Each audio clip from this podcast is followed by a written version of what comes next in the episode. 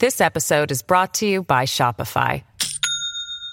Do you have a point of sale system you can trust, or is it a real POS?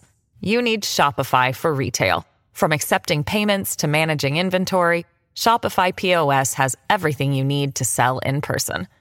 Go to shopify.com/system, all lowercase, to take your retail business to the next level today. That's shopify.com/system.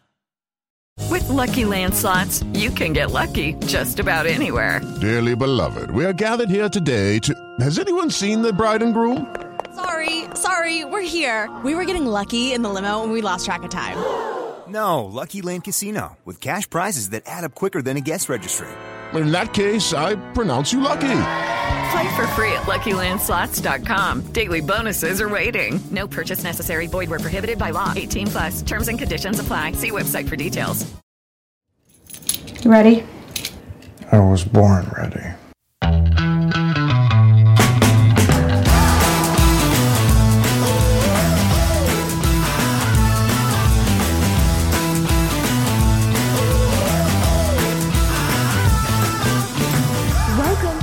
Advisory Opinions, the preeminent flagship niche podcast for law from the Dispatch.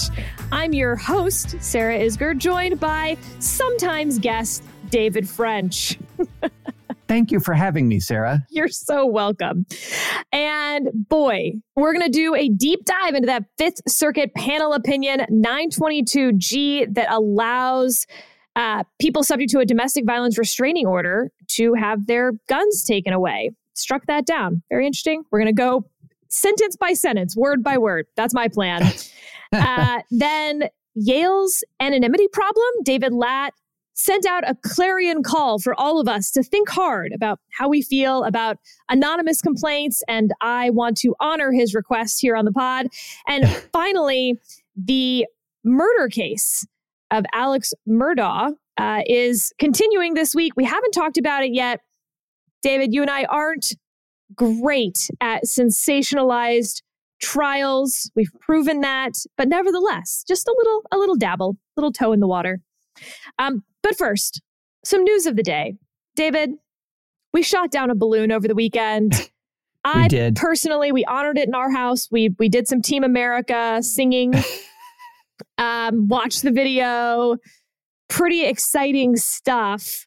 I did appreciate the one video of some people all along the beach in Myrtle Beach as they're watching the greatest F-22 shoot the missile.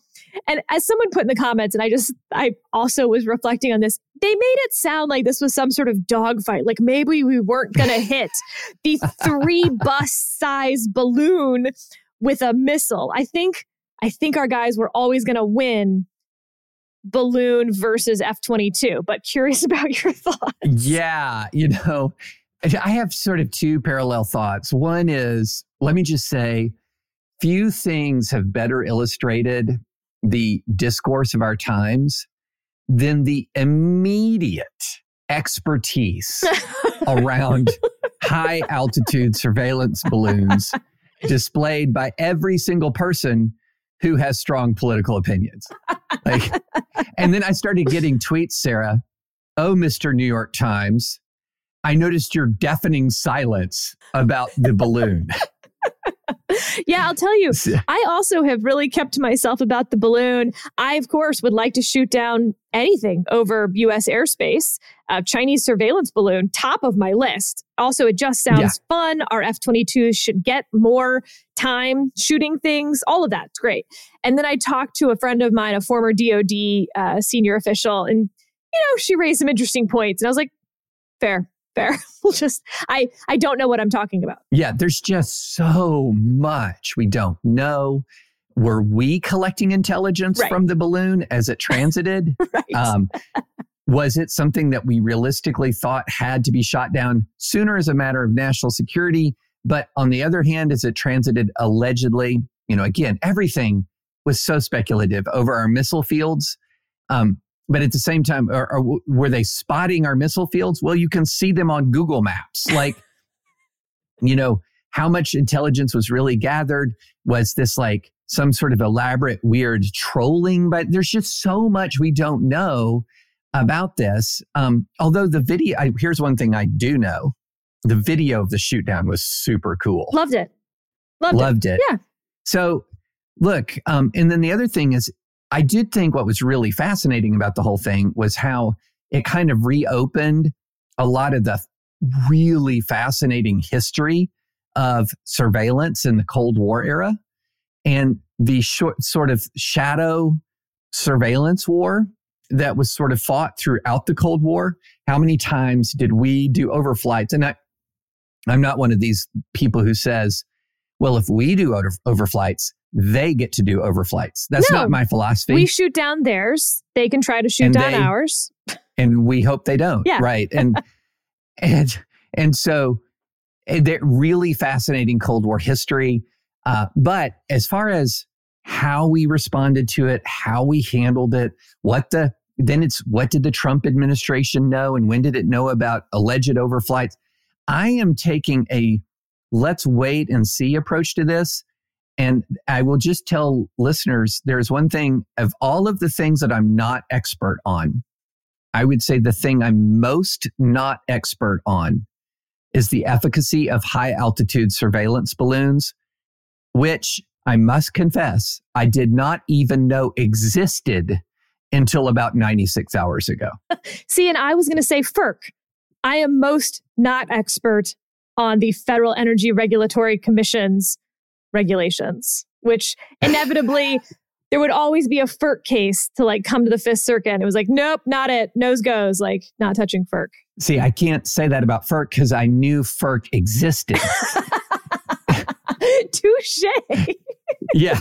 So the last thing that I thought would be, and this is my own ignorance. I'm just displaying my own ignorance. Uh-huh. Like the last thing that I thought would be some sort of super effective thing would be like a high altitude surveillance balloon, given all the other technology. But now would have been explained to me. I get it. But the thing that I wanted, Sarah, this is what I wanted. And I now know it was three buses. You couldn't do it. But you remember the high altitude guy who dove out of a balloon at 100. Yeah. Yeah. And it was like he was Red Bull sponsored. Yeah. And it's like one of the coolest videos on the internet.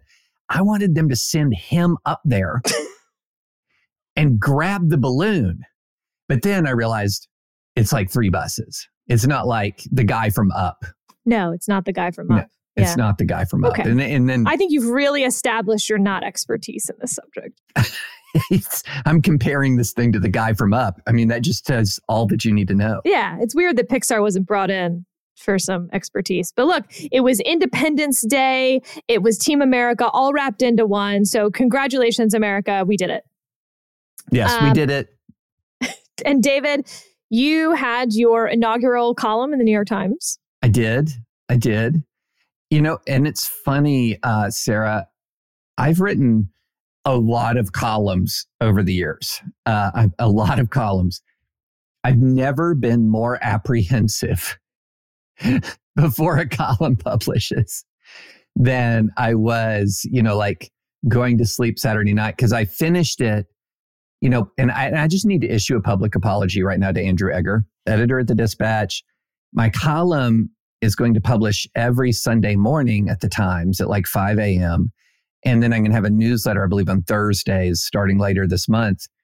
And so that's exactly when my Sunday column would publish at the Dispatch and let you all in on a little bit of insider knowledge.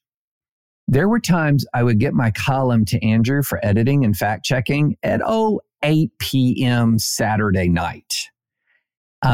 I can't do that at the Times. They don't want me making people work on Saturday night. And so I put it to bed by 4 or 5 p.m. on Friday. Whoa. And then, yes, I know. And so then, I'm just sort of waiting to see what this is going to be like. And I got to say, I was just really sort of grateful for the reaction of Times readers. I mean, there were the folks who are... Give us the top line. There were folks who were in a vigorous disagreement, as you might expect. No. Give us the top line of your thesis. Oh, the top line of my thesis. So the top line of my thesis is I took two institutions with the largest partisan gaps in approval in the U.S., aside from the presidency, which doesn't really count because that just swings based on whoever's in the office. And they are the police and higher education. And Republicans overwhelmingly approve of the police. Democrats overwhelmingly approve of higher education.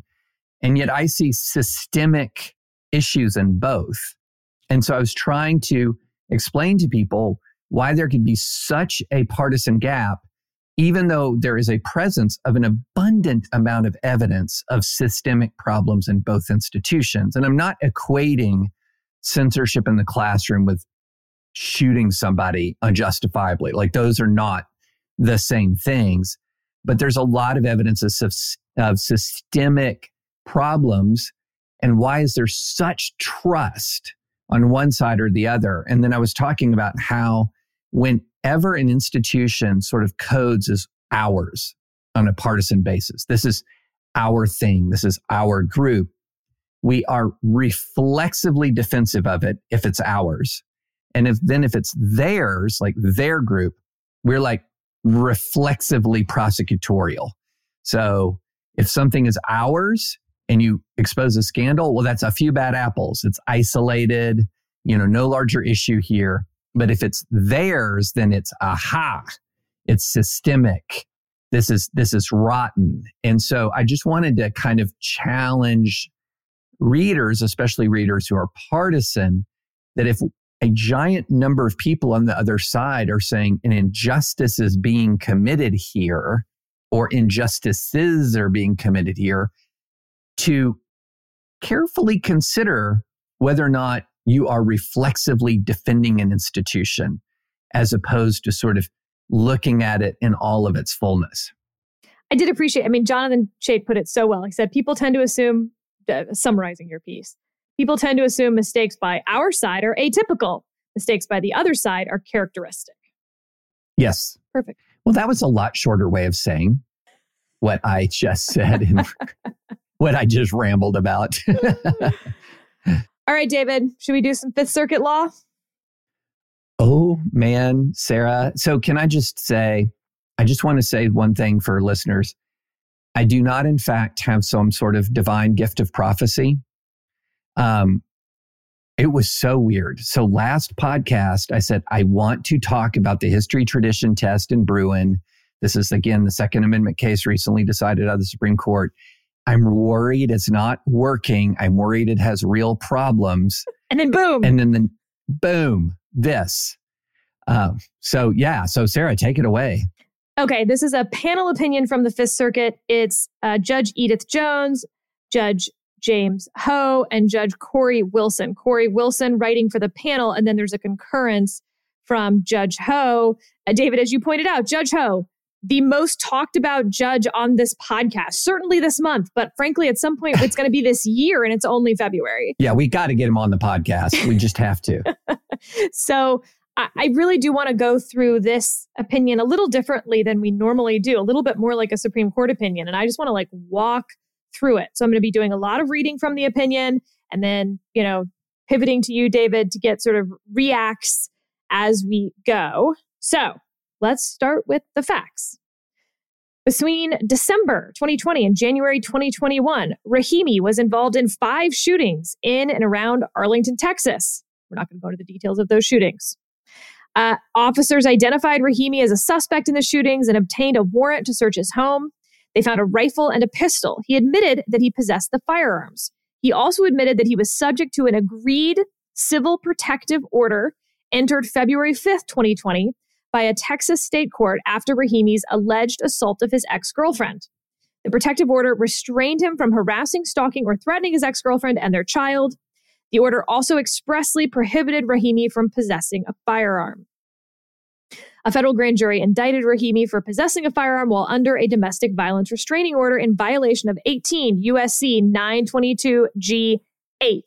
So 922G, you're going to hear about a lot anytime you're talking to federal prosecutors, because this is what colloquially you call the felon in possession. So anytime you find a gun on a bad guy, you're hoping that there's something in 922G that they have violated they're a felon, for instance. You're not allowed to possess a firearm. 922G8, in this case, is that domestic violence restraining order. I'm going to read parts of it. It shall be unlawful for any person who is subject to a court order that A, was issued after a hearing of which such person received actual notice and at which such person had an opportunity to participate. B, restrain such a person from harassing, stalking, threatening an intimate partner or a child of such intimate person. C, includes a finding that such person represents a credible threat to the physical safety of the person or their child, or by its terms explicitly prohibits the use, attempted use, or threatened use of physical force against such an intimate partner that would reasonably expected to be caused to cause bodily injury. All right, so Rahimi moves to dismiss, saying this is unconstitutional. He was denied. He pled guilty. But then the Bruen case happens. This is the gun case, David, that we've talked about at length. This is the history and tradition. This is the next thing after Heller, right? From to keep arms, now Bruen is to bear arms.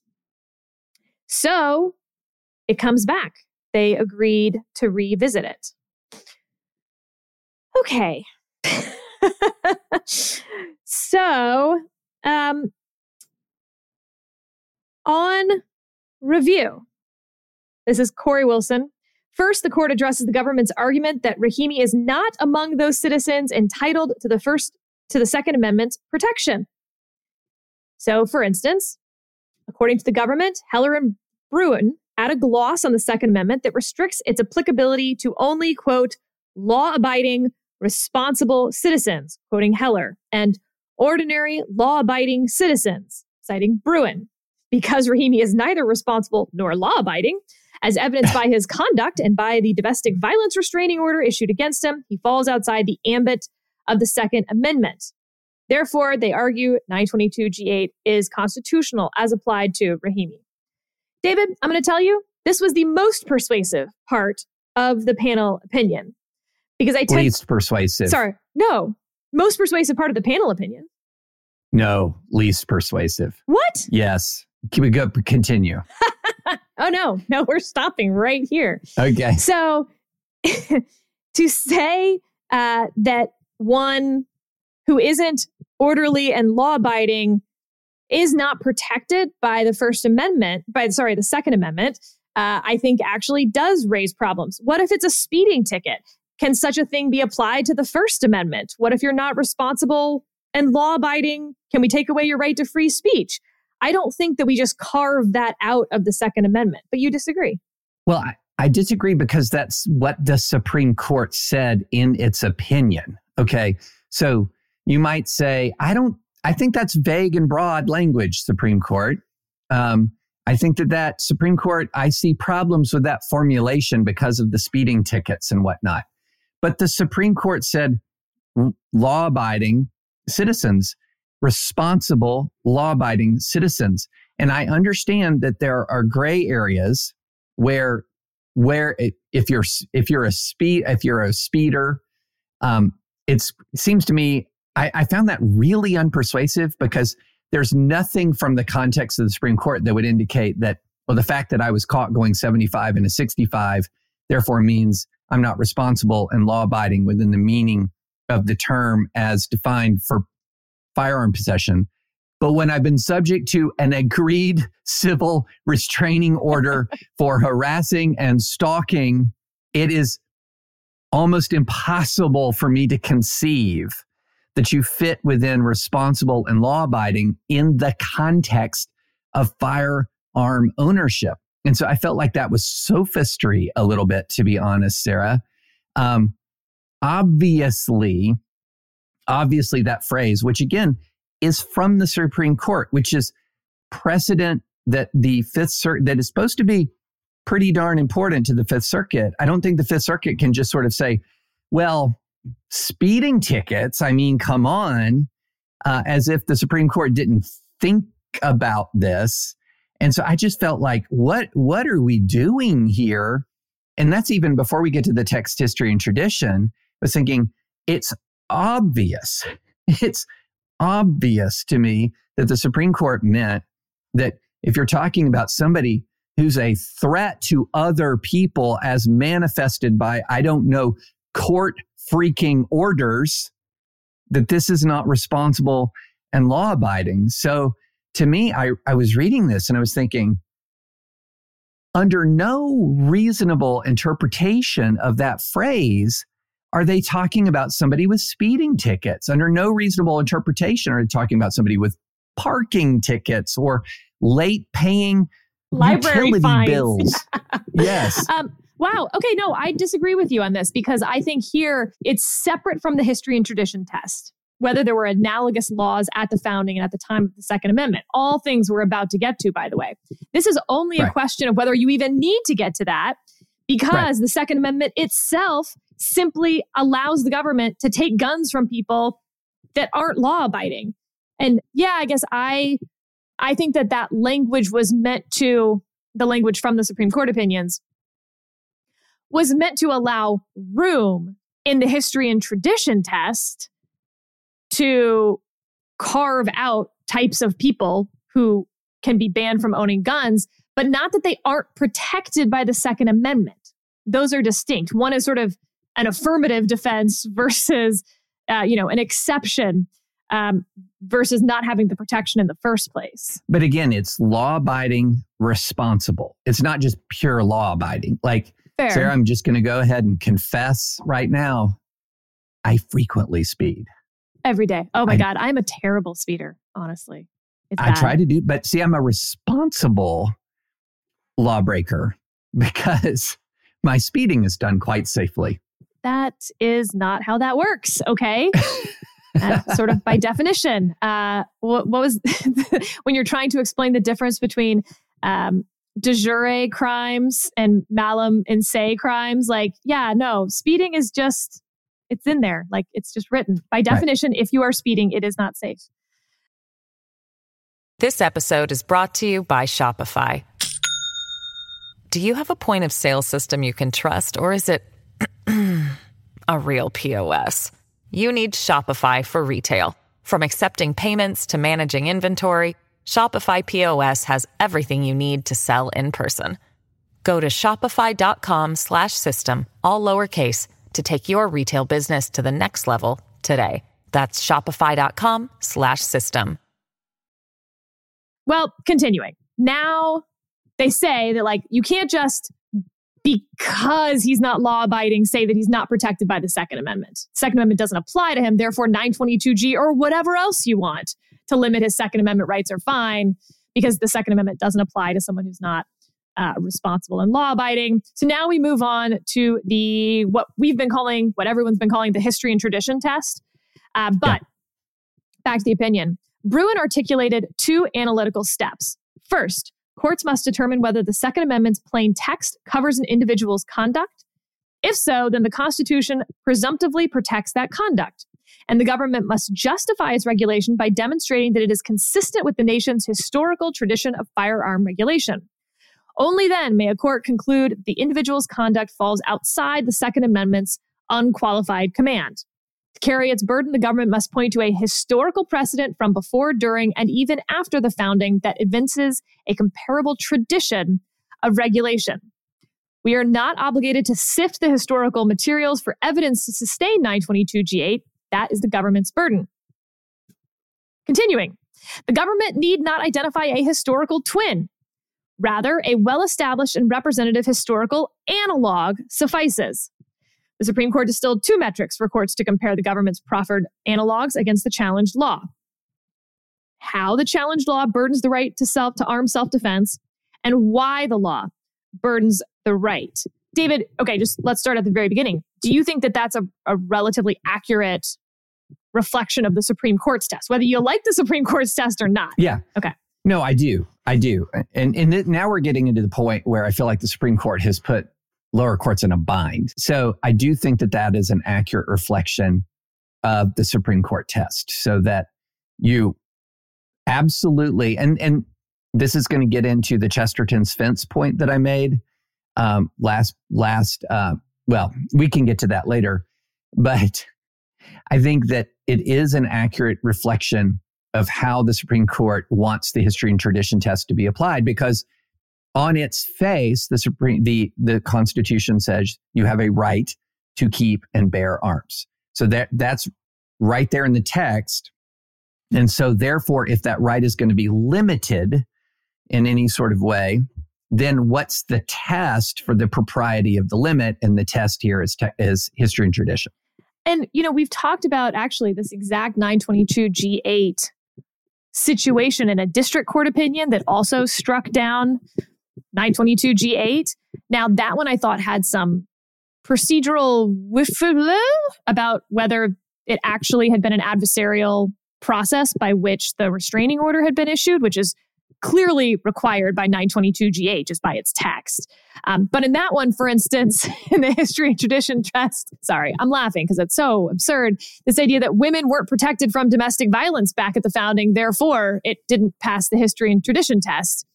I thought there were some problems with that from a history and tradition standpoint, but also if that's the history and tradition test, I thought we had a problem with the history and tradition test. Correct. Yes. Like either way. Correct. Now, yeah. I think before we get into all this, the Fifth Circuit at no point says this. So that was good. There's some other problems though. So here I go. You'll see why I mentioned that before this paragraph. When the challenged regulation addresses a general societal problem that has persisted since the 18th century, the lack of a distinctly similar historical regulation addressing that problem is relevant evidence that the challenged regulation is inconsistent with the Second Amendment. Moreover, if earlier generations addressed the societal problem, but did so through materially different means, that also could be evidence that a modern regulation is unconstitutional. David, I think those are two really important points about applying the history and tradition test, i.e., the problem existed, but they didn't have any regulation like this to address it. Maybe it's unconstitutional. Or they did address it, but it was a totally different way to address it. Maybe it means your regulation is unconstitutional. I think that would fail like the LSAT logic problems. So first of all, let's use this exact example, but using that other district court opinion. General societal problem that has persisted since the 18th century. Well, domestic violence certainly has existed since the 18th century. The dawn of humanity. Yes. But it wasn't viewed as a general societal problem. As the district court judge pointed out, it was viewed as a church problem, as a private problem. Yes. So does it fit into this or not? Because he was right. There is no similar historical analogy on domestic violence restraining orders from the time of the founding. So according to this test, then, it never was, it's not consistent with the Second Amendment. I mean, we're talking about a history and tradition where women and children, in many ways, were viewed as essentially so subordinate in many ways as to be close to the property category. Oh, I mean, just look at different marriage laws about dowries and property ownership. I mean, if not chattel, chattel adjacent. Adjacent. Yeah, of course. To be clear, we're not saying chattel.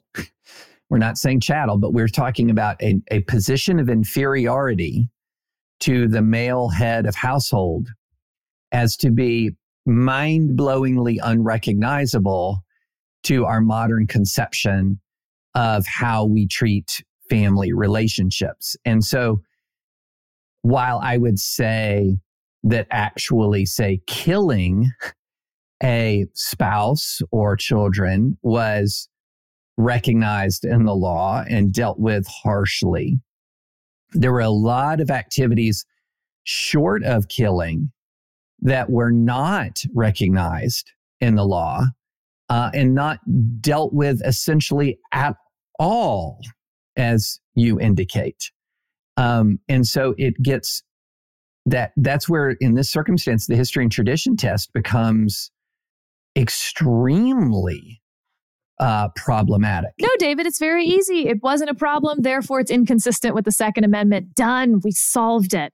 All right. Oh, right. Yes. So let me walk through some of the government's analogs that they came up with from the history and tradition test. Again, I'm back to the opinion here. 1, English and American laws providing for disarmament of, quote, dangerous people. 2, English and American going armed laws. 3, colonial and early state surety laws. So we're going to take those in order, same as the opinion did. Under the English Militia Act of 1662, officers of the crown could seize all arms in the custody or possession of any persons whom they judged dangerous to the peace of the kingdom. As Judge Wilson goes on to explain, however, this was actually part of what the Second Amendment was meant to address. So that, the idea that the crown could simply determine you were politically dangerous to the crown and take your guns. Right. Well, if that's, and this is from, the Act of 1662, I am somewhat persuaded that a lot of the Bill of Rights is to address wrongs from English law. Therefore, an act from 1662, on the one hand, you could argue it was encompassed in the Second Amendment. On the other hand, you could argue the Second Amendment was meant to supersede it, abrogate it, whatever you want to call that in English common law. And in a page or so, Judge Wilson says, nope, it's the latter. Second Amendment was meant to supersede, abrogate this 1662 law. Are you persuaded by that, David? I was persuaded by the government's case, Sarah, from basically start to finish here. Okay. But what about this concept that, if you go to some 1662 English law, it could cut either way in terms of our laws? No, I'm not. Let me put it this way: if you have to go to 1662, as Bruen is telling you to. They did the best they could, considering in 1662, you were not going to find an analog because women and children were treated horrifically by the existing common law. So what was the best that you could do was, it was pretty obvious in many ways that when somebody was deemed a threat to the public, and look, I get the critique of the 1662 laws and the older laws because the threat to the public was often sort of deemed more like the threat to the government or the threat to the established order. But you're looking at a situation where a human being is so well established as a threat. As you were reading in the facts, this was an agreed protective order. You can't argue that he was deprived of due process or railroaded in the proceedings. It's an agreed order. And so, yes, if you're looking for, are there analogs historically to legal regimes where a person is credibly and through due process a threat? Okay, yes. And of course there's not going to be an analog because, as we've just discussed, Sarah, children and spouses were, specifically wives and children, were chattel adjacent. All right, so, David's not playing my game, so fine. I'm not. David. I'm so over it, this case, this opinion. I am persuaded that the 1662 Militia Act is not a good historical analog for 922G8. However, the government next points to laws in several colonies and states that disarmed classes of people considered to be dangerous, specifically including those unwilling to take an oath of allegiance, slaves, and Native Americans. These laws disarmed people thought to pose a threat to the security of the state due to their perceived lack of loyalty or societal status. Despite some facial similarities in how these dangerousness laws worked, they operated to disarm covered people. There were also material differences. For one, they disarmed people by class or group, not after individualized findings of credible threats to identified potential victims. Not sure why that makes it worse. I mean, what? Right. Here there's an individual. So after an individualized finding. Okay. Two, even more, why they disarm people was different. The purpose of these dangerousness laws was the preservation of political and societal order, not the protection of an identified person from the specific threat posed by another. Therefore, laws disarming dangerous classes of people are not relevantly similar. Okay, I just want to remind everyone that unlike the 1662 Act, which again, I think you can argue we're just not going to take stuff from England in 1662. Mm-hmm. These are incredibly similarly worded laws to the 1662 Act that are in the colonies at the time of the founding. So it actually undermines the argument that the 1662 Act isn't applicable, by the way, because clearly the colonies thought that very much they could keep up these dangerousness laws. And as we just said, oddly, the argument is that they weren't. specific. They were just general types of people. Whereas this is an actual individualized finding of dangerousness, makes it not an analog.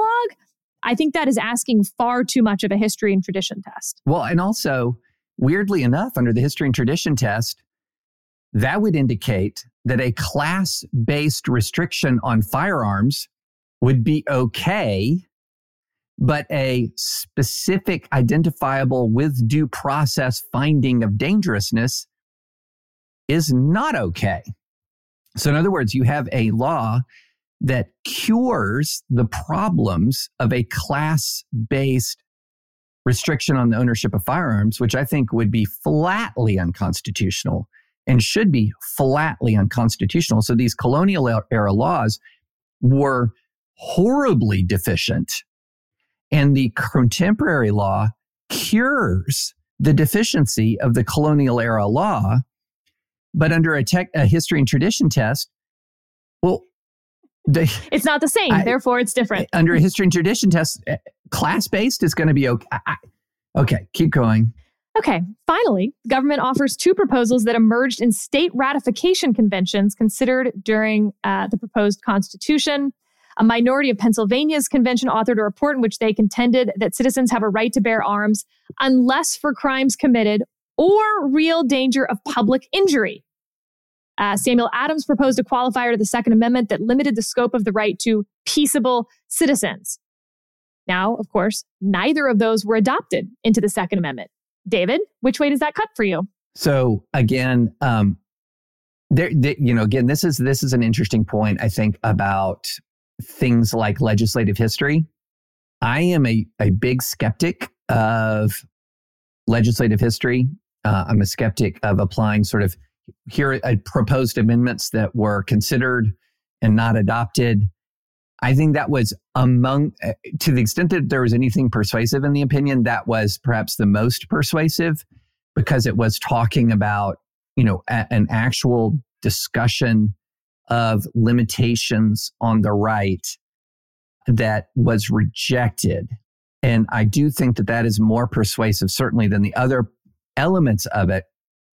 But, as I believe it was Scalia who had long expressed sort of this idea of, and readers listeners correct me if I'm wrong. And by the way, have you noticed that we've been doing this podcast more than 300 episodes? And every time I start by saying readers and every correct. Time. Absolutely. Every single time. Anyway, I know that was the most interesting part of the opinion. I think those type of, we'll call them legislative histories, can cut either way, right? They're rejected because people don't want it as part of the text, or it's rejected because they believe it's not necessary. Exactly. Correct. And so you get into this very weird, what if it's just not on the record at all? So yeah, I'm with you. I didn't find that to be necessary to either direction. Okay, next up. The government also relies on the ancient criminal offense of going armed to terrify the king's subjects. This common law offense persisted in America and was in some cases codified. The government offers four exemplars codified in the Massachusetts Bay Colony, the state of Virginia, and the colonies of New Hampshire and North Carolina. Massachusetts law provided, quote, that every justice of the peace may cause to be stayed and arrested all affrayers, rioters, disturbers, or breakers of the peace, and such as shall ride or go armed offensively, and upon view of such justice or justices, confession of the party or other legal conviction of any such offense, shall commit the offender to prison, and seize and take away his armor or weapons. Similarly, New Hampshire, we don't need to go through all of those. The proffered analogs fall short for several reasons. An overarching one is that it is dubious these going to armed laws are reflective of our nation's historical tradition of firearm regulations, at least as to the forfeiture of firearms. North Carolina's law did not provide for forfeiture, so it quickly falls out of the mix. And fairly early on, Massachusetts and Virginia dropped forfeiture as a penalty.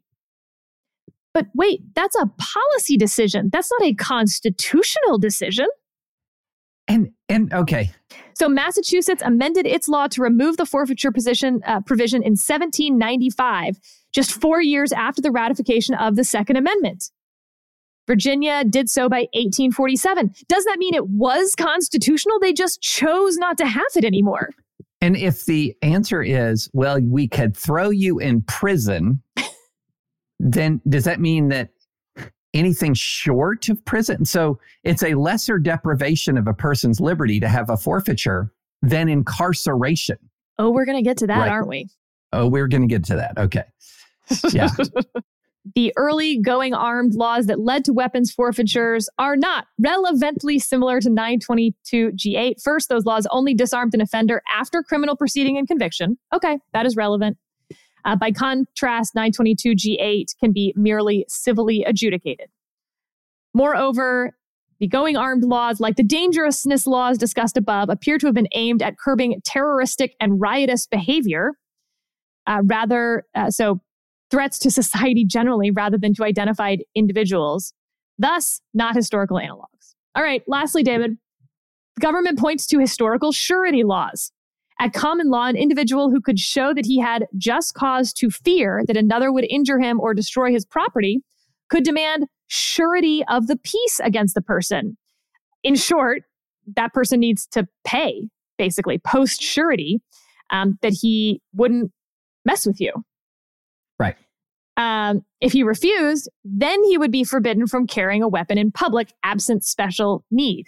Many jurisdictions codified this tradition either before the ratification of the Bill of Rights or in the early decades after. As the judge writes, these surety laws come closer to being relevantly similar than the dangerousness laws and going to arm laws. First, they are more clearly part of our tradition of firearm regulation. They were comparatively justified in that they were meant to protect an identified person, not a group or general, riotous political stuff. Aspects of how the surety laws worked resemble certain mechanics of 922G as well. The surety laws required only a civil proceeding, not a criminal one. The credible threat finding required to trigger 922G echoes the showing that was required to justify posting of surety to avoid forfeiture. But that is where the analogy breaks down. As the government acknowledged, historical surety laws did not prohibit public carry, much less possession of weapons, so long as the offender posted surety. Okay, David, I am at a loss here. So because all of these laws were not a single law, like the one fails because it was about groups, not individuals. But here we did know that you were allowed to target individuals. But because it didn't have the same mechanism as the other law, I mean, really? You can't see the each piece of 922G has a historical analog, even if there's not an actual 922G that happens to exist in 1787? And there could never be, because of the incredible deficiency in which the law and society viewed the human beings within the household. And look, I'm having this feeling of guilt, Sarah, because I'm uncharacteristically ranty about this decision, and I'm very sympathetic to the judges at the Fifth Circuit, because the framing was that has been put upon them requires all of this now. I do think, as I said earlier, that reasonable and law-abiding should have just sort of cut this thing off right then and there. You and I, I totally get your point. But this is the framing and this is the difficulty. And another thing, full stop, total full disclosure. I've long been intrigued by the text, history, and tradition test. Long been intrigued by it. But as I think the first seeds of really worrying about this actually came in the Bruen decision itself, when I saw what a mess the history and tradition was, and so what you're seeing is how this works out in the real world. And can I talk about Chesterton's fence yet, or do you have more? Yeah, well, we need to talk about Judge Ho's concurrence, which I think is worth a separate conversation. But we're at the end of the majority opinion. Right. So here's Chesterton's fence. This is a G.K. Chesterton. Chesterton is a Christian intellectual, Christian writer, philosopher, and this is the meaning of Chesterton's fence and the matter of reforming things is distinct from deforming them. There is one plain and simple principle, a principle which will probably be called a paradox. There exists in such a case a certain institution or law, let us say, for the sake of simplicity, a fence or a gate erected across a road. The more modern type of reformer goes gaily up to it and says, I don't see the use of this. Let us clear it away.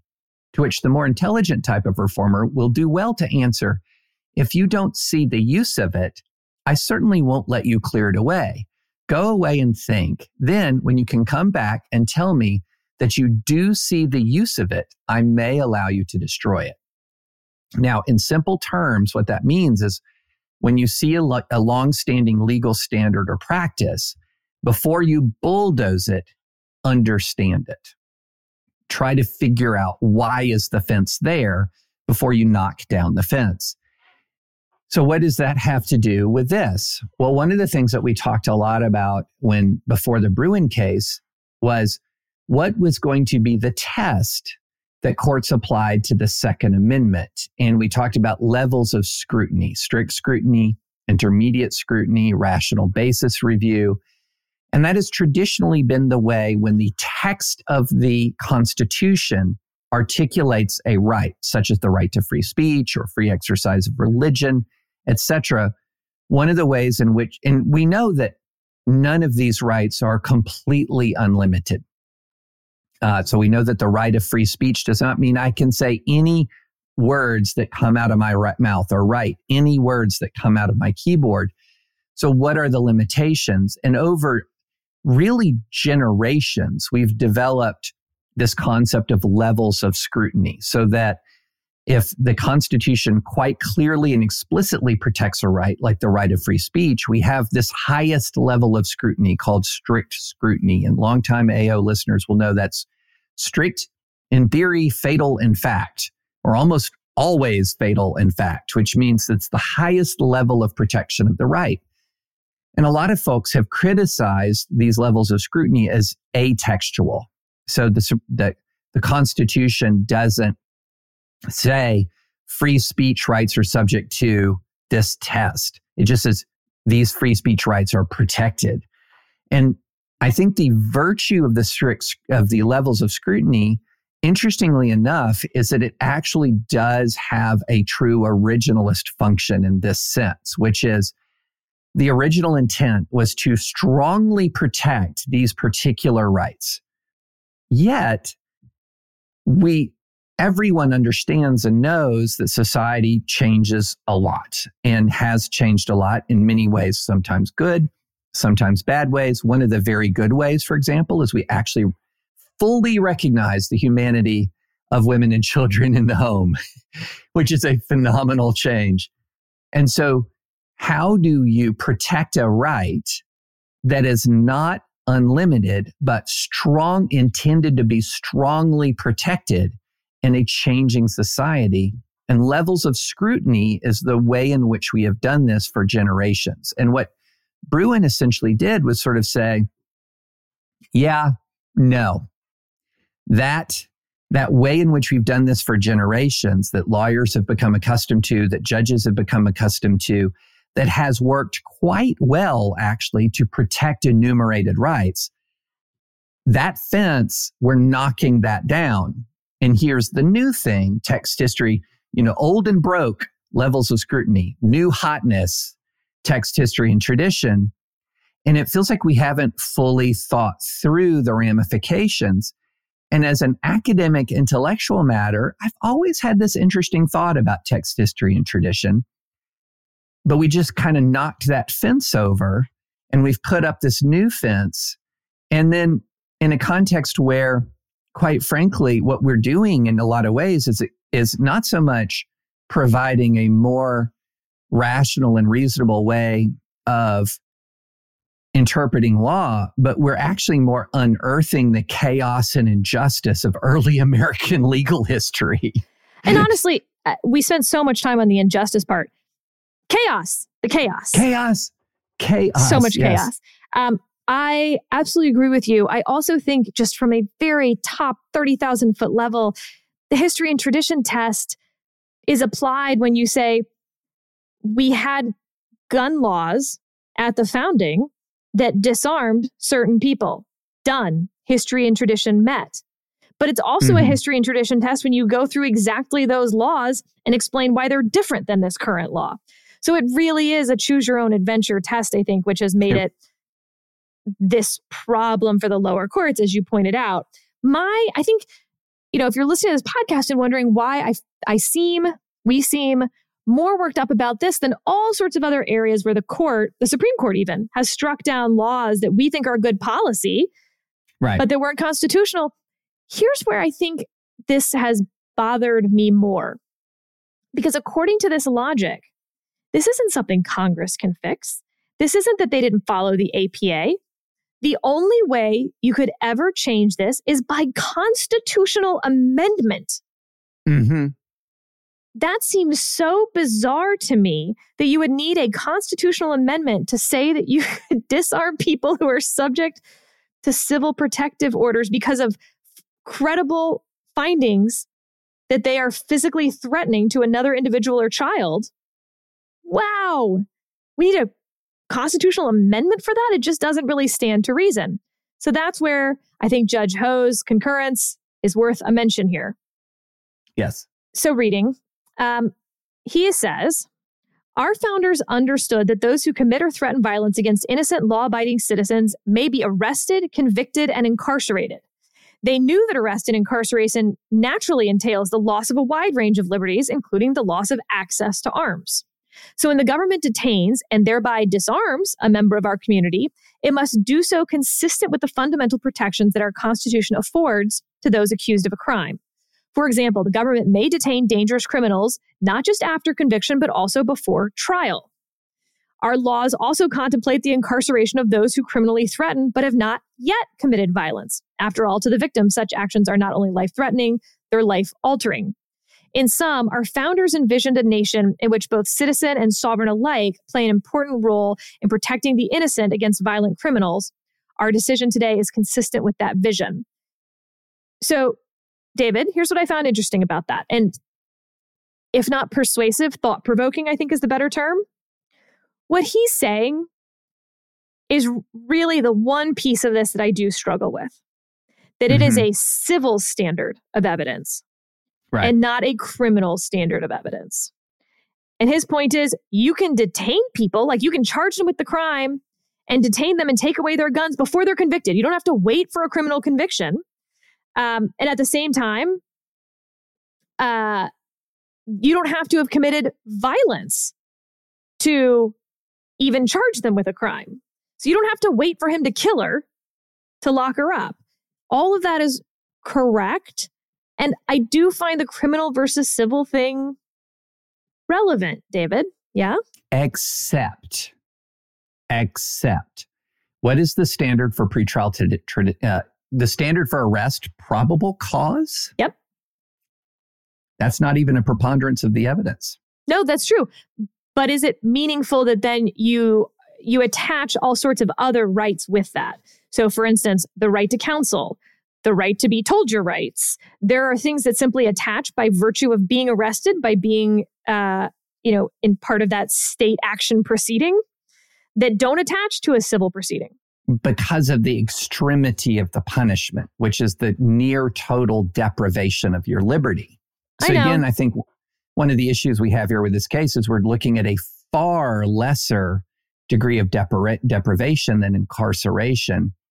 With in a civil proceeding, may have, and again, not all civil proceedings are preponderance of the evidence. If you look at a lot of domestic violence kind of statutes around the country, you'll see statutes like for good cause shown, for example, for domestic violence restraining orders, which is, again, very similar to probable cause. So what I would say is don't look at civil criminal. What is the standard applied here? And he's talking about we can detain a person sometimes for months, and we've seen in abusive situations for more than a year on a probable cause showing. And here, we're talking about a far lesser deprivation of liberty with in many states around the country, a similar or greater showing of proof for a lesser deprivation of liberty. So let's look at what is the standard that is applied. And again, I want to be very clear. I feel like these judges are in a box. I feel like these judges are in a tough box. They're in a tough position as a result of the Bruen case. And I get their reasoning, but the box that they're in, they should never have been in the first place. It's a problematic box. Maybe that's a good title for the podcast, The Problematic Box.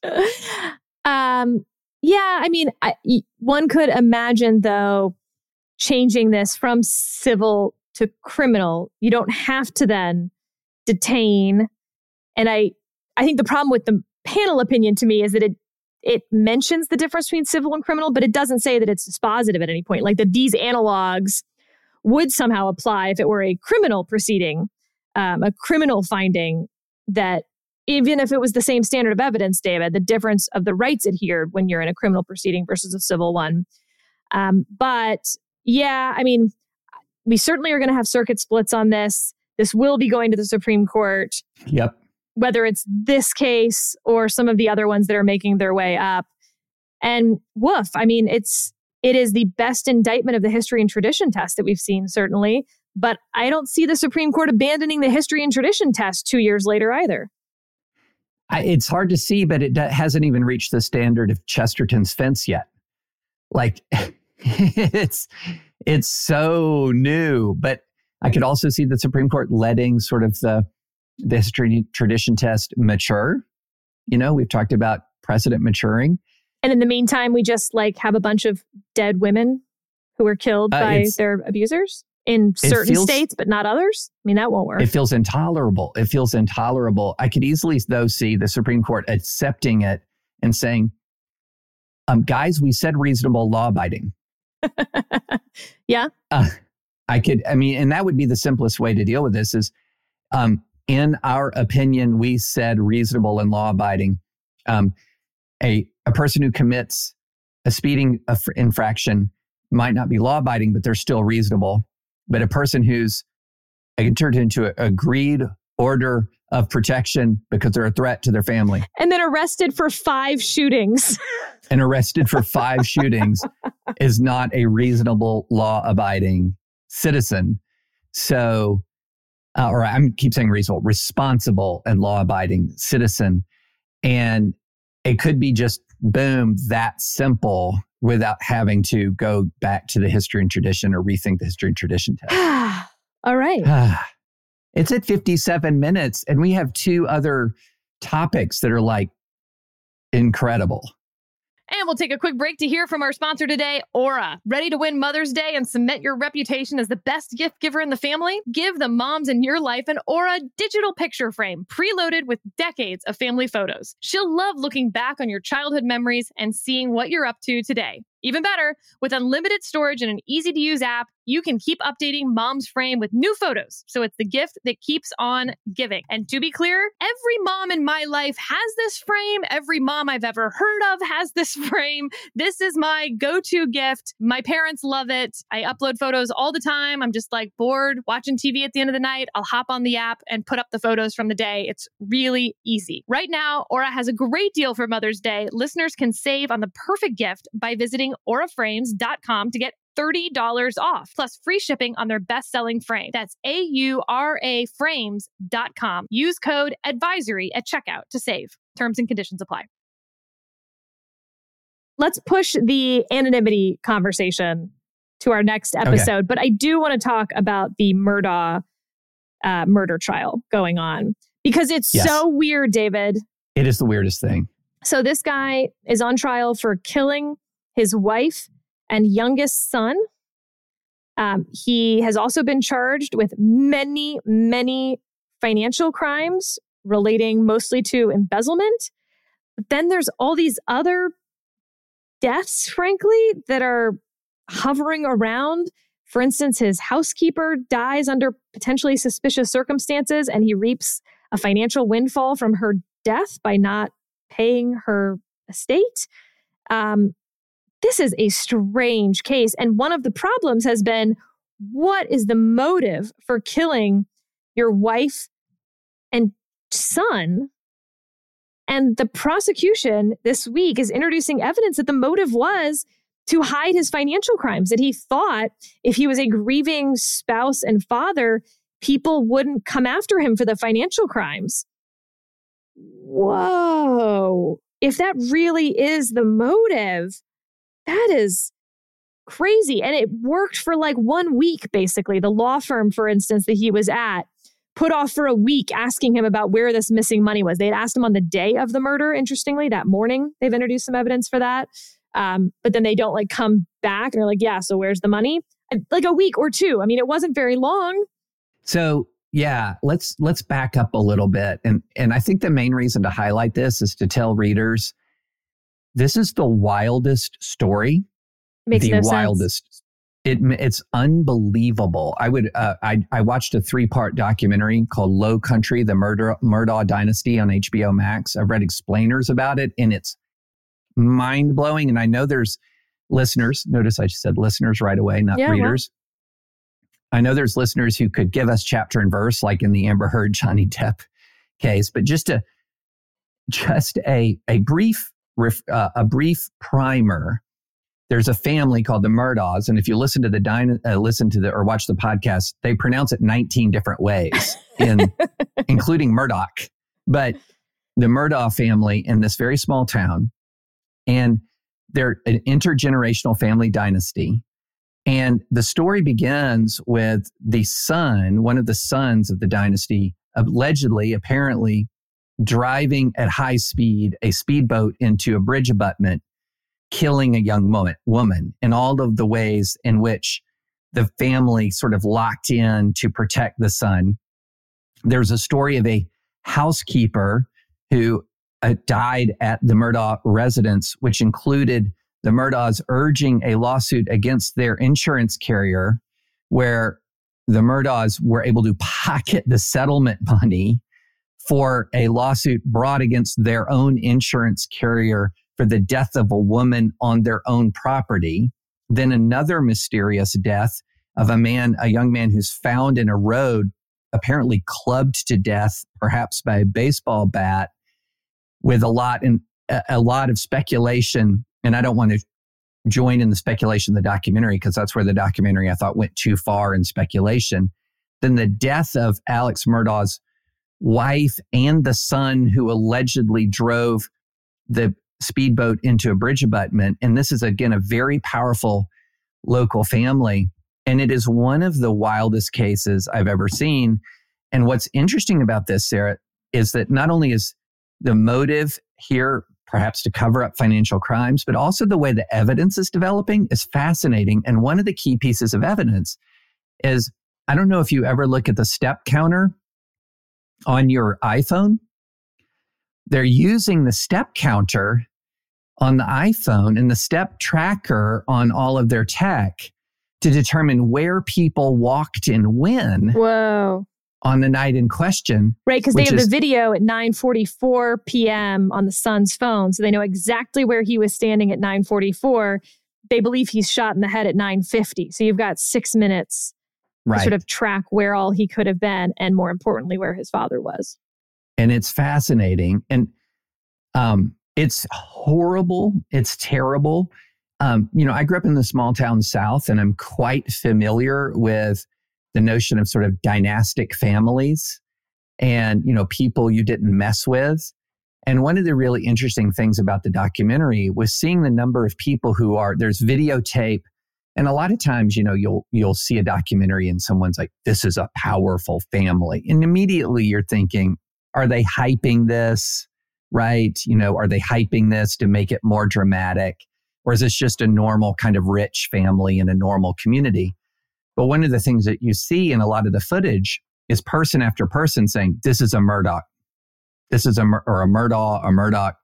This is a Murdaugh. Do you know the Murdaughs? Yes, this is a Murdaugh. Like even at the scenes of accidents, this is a Murdaugh. And it's really remarkable. And so I would urge you, we'll put a link to the trailer for the HBO Max story in the show notes. But on a lighter note, a little black humor in all this, Sarah. You know what this reminded me of? The A-Team. Do you remember the 1980s TV show? I mean... And Knight Rider? Yeah. Airwolf? Okay. If you watched 1980s television, one of the common tropes was there was a small town somewhere under the tyrannical rule of a murdering family. I mean, yes, you're right, actually. Yeah. And it's like as if the 1980s was full of small towns under the tyrannical rule of a murdering family. So you had to call in someone who owned their own attack helicopter, or you had to call in somebody with an intelligent car or a former special forces team on the run from the law to clean out the town. Yeah. And that's what it reminded me is like, somebody needed to call the A-Team on the Murdaughs in the 1980s, and none of this would have happened. It'll be fascinating to see because so much of this evidence hasn't yet been presented to the jury. There's just hearing after hearing in front of the judge. And so, I mean, we've said this many, many times before. You can be dead sure that the person is guilty and that any jury in their right mind would vote to convict. Right. But if you're not sitting on the jury and hearing only what the jury hears... Correct. A very, very different picture. And so much of what you've mentioned, what I've mentioned, not relevant to this specific case. And so you can't present all of it. So we'll see. I still think there's a strong chance of conviction. Mostly just because when someone's wife and kid ends up dead and you said you weren't there and it turns out you were, it's often just the ballgame. But I think juries do struggle when there's not a good motive. Yes, absolutely. That why, and especially when there's not a good motive and it's a wife and child that a jury's going to look for. There has to be an incredibly compelling reason for this. Oh, there's one other aspect of this case. I mean, it's like peeling an onion of dark and weird, because there's another element where it appears that Alex Murdaugh faked an assassination attempt against him. That's right. Yes. Well, maybe what he's admitted to is that he was trying to get someone else to kill him so that his other son could get the insurance payout, because he incorrectly believed that if he committed suicide, that his son wouldn't get the money. There's so many holes in that whole thing. The bullet barely grazes his head. Like, how bad is the guy you hired to shoot you in the head that he doesn't even shoot you in the head? Weird. Yeah. It started out as essentially a suicide attempt that he survived. And then as he survived it, called it a fake assassination, called it an assassination attempt. And then the evidence of the suicide attempt emerged. It's the wildest thing. There's a Netflix documentary coming out, and it's, you know, it is the kind of thing that you feel almost icky when you're watching it because you're so fascinated by it, and you feel icky because there's an awful death toll attached to this thing. And so it's like rubbernecking multiple awful murders at the same time. It's just one of the more insane stories I've seen. Well, and don't forget, the body count is high. There's also the guy whose ventilator is mysteriously unplugged, and some of that money gets embezzled, allegedly. Yeah. Weird. All right. Before we leave this, we have one more just important story for our listeners to hear. And this is the two neo-Nazis who were just arrested for trying to shoot at Baltimore power stations. Oh, for the master race. I mean, I really do have some questions here. If that's the master race, we're all just messed up. So, I mean, for instance, you know, this is the woman I'm reading from the Washington Post story. Clyn Daniels' desire to carry out an attack quickly was hampered by her lack of access to a rifle, according to the criminal complaint. Her semi-automatic weapon had been seized in a dispute with a neighbor, and she was hoping to get a new one from the informant. In the meantime, prosecutors say she was planning to scope out the potential attack sites. David, do you want to guess who the informant was? Oh, let's see. I'm going to display my gift of prophecy once again. Please. The FBI. It's always law enforcement. It's always. So these two dum-dums thought that they could start a race war by targeting the Maryland power stations because they learned somewhere that it takes a year to manufacture a new transformer or, you know, some piece of the power station. Having absolutely no concept of the logic failure there that maybe there already are manufactured transformers somewhere. So you don't have to wait for a new one to be manufactured each time when you wreck your car. While it does take a month or so to manufacture a car, let's say, you don't have to wait a month because there's already cars that have been manufactured. They met, of course, while the dude was in federal custody for possessing bomb-making materials, and she was in a Maryland facility for robbing convenience stores with a machete. It's a real romance story, David, but most of all, it involves the oldest thing that we try to teach our listeners about doing good crimes. You're always talking to law enforcement. But I guess the real question is, are they responsible, law-abiding citizens? You do note that her gun was taken in a dispute with the neighbor. Yes. Yes. Because, you know, speeding, shooting at a transformer, potato. Robbing convenience stores with a machete, though. It's creative when your gun has been taken away. That's true. That's verging on your responsibility. Well, once again, these geniuses in the master race have been foiled. And Baltimore's power stations are safe for the time being.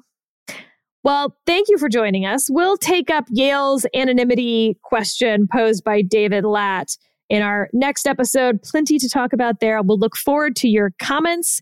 If you are not a member of The Dispatch, hop in the comment section. Last week's were lit, as David and the kids like to say. David, I am trying to adopt some of Gen Z's vernacular because I think they have come up with some good things related to music, like to say that's a real banger, or I don't know that I use this totally correctly, but like it's a bop. Like anyway, I think the fire stuff that kind of works.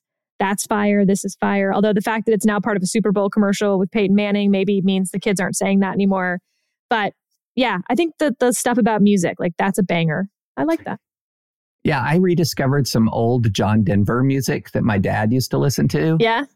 And I got to say, it slaps.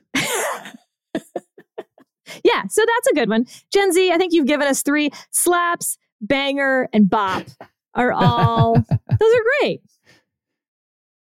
Thank you. Yeah. And we will talk to the rest of you next time.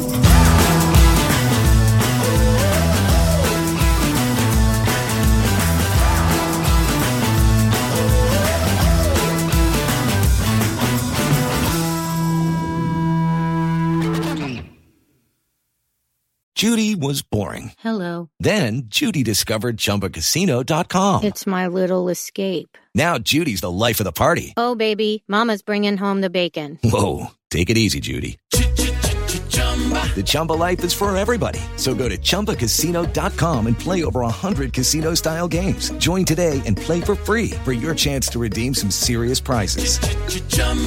Chumbacasino.com. No purchase necessary. Void where prohibited by law. 18 plus terms and conditions apply. See website for details.